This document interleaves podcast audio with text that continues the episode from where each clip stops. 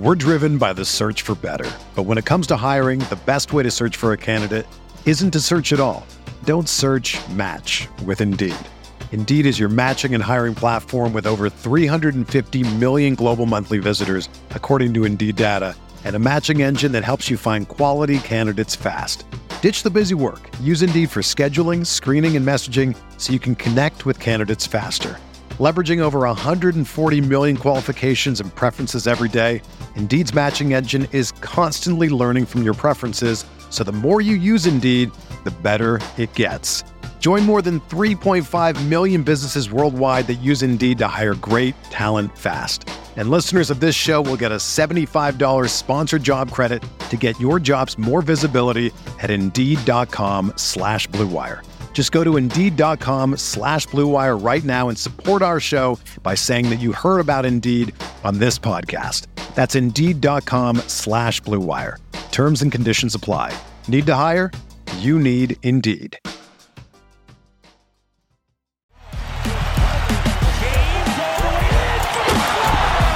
Davis 4-3 in the win. Oh, it's gone. 2020 NBA championship belongs to the Los Angeles Hello, Lakers Nation. Welcome in. Trevor Lane here for LakersNation.com, your home for everything Lakers with some breaking news.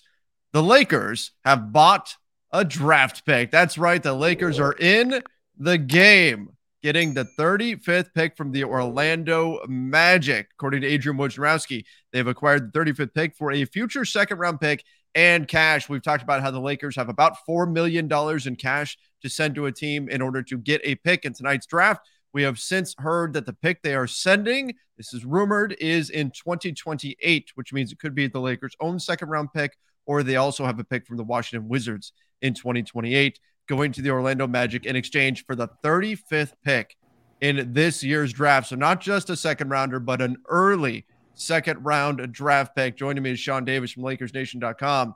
Sean, what are your thoughts? The Lakers, big move, getting just about a first round. I mean, 35 is an early second round pick. What do you think about this move for LA? Oh, I'm incredibly excited. And uh, I'm going to try to see if I can use my magic here, I guess. I did it with Darvin Ham, Max Christie, Max Christie, Max Christie. That's that's all. But I'm excited. Whoever they get, I trust the front office. I trust the scouting department to get it right. Well, here's here's some of the names that are around that area in some of the mocks that I've been been looking at. You've got Andrew Nembhard, who I know is somebody that you've been you've been pretty high on. Christian Koloko, uh, Trevor Keels, Kendall Brown, Bryce McGowens. There's some interesting names here in a lot of these different mac- mocks. I've even seen Walker Kessler dropping as far as 35 in some mock drafts, depending on which one you're looking at. I think there's some intriguing players, and it's obvious with 35th pick. I don't think the Lakers can look at it and say, we think this is our guy and this is the guy that's going to be here. But I think they've got a group of talent that they're interested in that they think will be worth it at 35. Do you think that's fair to say? Yeah, absolutely. I think if the Lakers are coming into this with one particular guy they have the eye set on at 35, that'd be the wrong idea.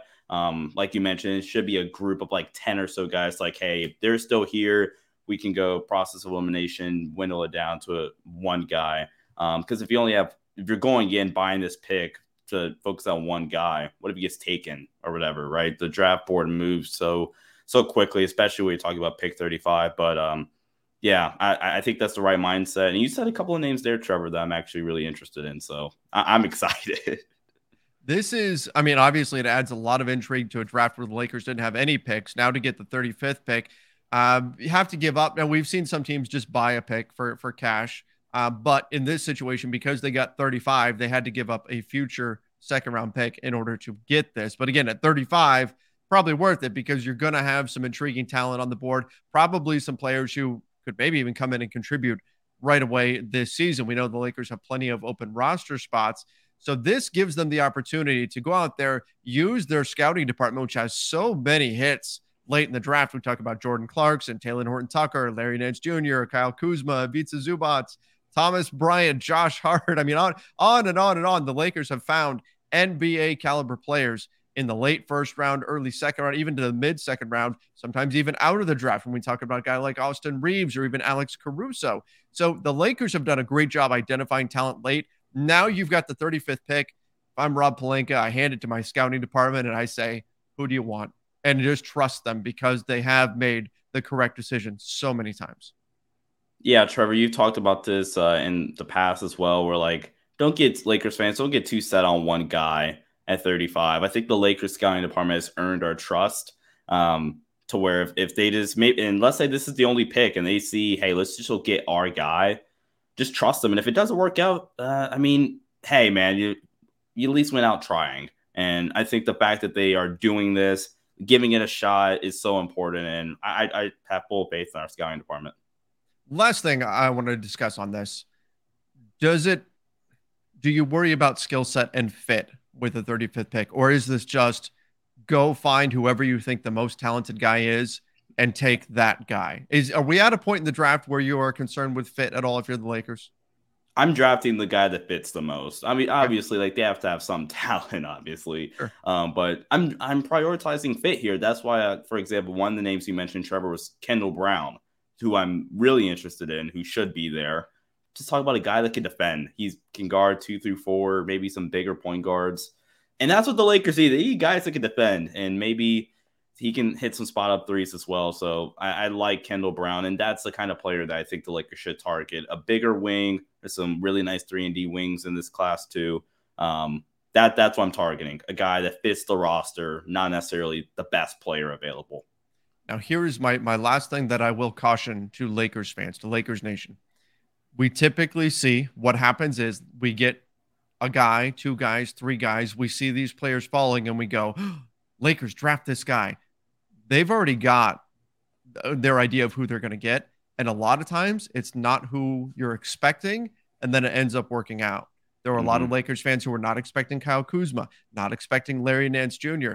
Those picks wound up working out, even though a lot of mocks had them projected to go later. The Lakers do a nice job identifying guys, but in the second round, you have to grab your guy, even if they're mocked to go 10 picks later, 15 picks later. If that's your guy, you grab them. So even if the Lakers, it seems like a reach, they've got a yeah. history of doing this, of grabbing players that might appear to be a reach, and then it works out great for them. So again, my last last word of warning there.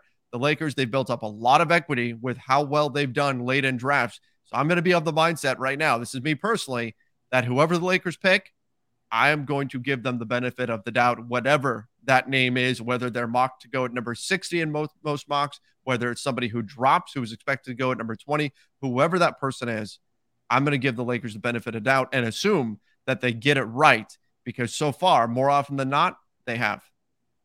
Yeah, I'm glad you brought that up, Trevor, because while I was talking, I was thinking about Trevion Williams mm-hmm. as a potential target, even though I think he's closer like the mid to late 40s if that's the Lakers guy at 35, you can't be you can't hate it. I'm just throwing that name out there for an example.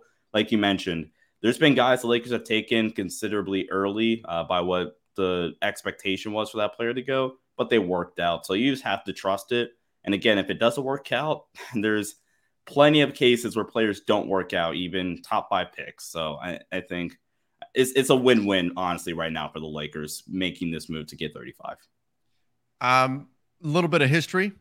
The last time the Lakers bought a pick from the Orlando Magic, that pick turned into Talen Horton Tucker in 2019. And that was the 46th pick in the draft that year. So that's where that that's where this has gone historically. And again, teams do tend to trade with the same teams over and over. That that seems to be a thing that happens. So the Lakers buying a pick from the Orlando Magic, maybe not a surprise in that regard. But can the Lakers do anything else? Can they buy another pick? That will all depend on how much cash they have left over. I am looking right now, have not seen reported yet how much of that 4 million they spent.